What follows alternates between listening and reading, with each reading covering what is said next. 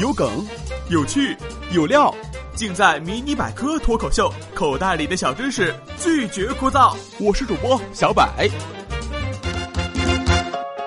最近有很多朋友和我抱怨，我这不知不觉又胖了三斤。今天我就和大家分享一个你为何不知不觉胖三斤。第一是饭的种类，别看有的年夜饭非常丰富。家人连续几天热剩饭的几率也位居榜首，可就是这样也不能阻挡吃吃吃。我们从本质上都很喜新厌旧，如果一直吃一种特别的味道，很快就会感到饱。然而，当我们换一种食物来吃，也会重新觉得好吃。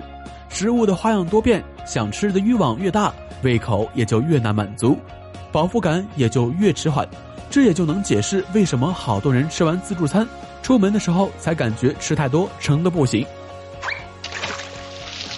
第二是饭的分量，因为在家吃饭一样也会轻松胖起来。同样的米，用大碗装一次和用小碗装两次，绝大部分人觉得后者带来的饱腹感更强一些。毕竟我们在心理上暗示自己，可不能吃第三碗了，碗也是要面子的。如果碗要装聋作哑呢？在美国一项关于饱腹感的研究中，所有被试者坐在一张桌子上，根据指示喝汤。重点来了。当碗中的汤被喝掉的时候，有一半人的碗被桌下的一根吸管缓慢的、难以察觉的重新装填起来。那些碗被暗中装填的被试者，比自己盛汤的被试者多喝了百分之七十三的汤。有趣的是，他们不但不相信自己喝得更多，也不比使用普通碗的被试者感到更饱。所以，各位盛饭的时候千万不要压饭哟。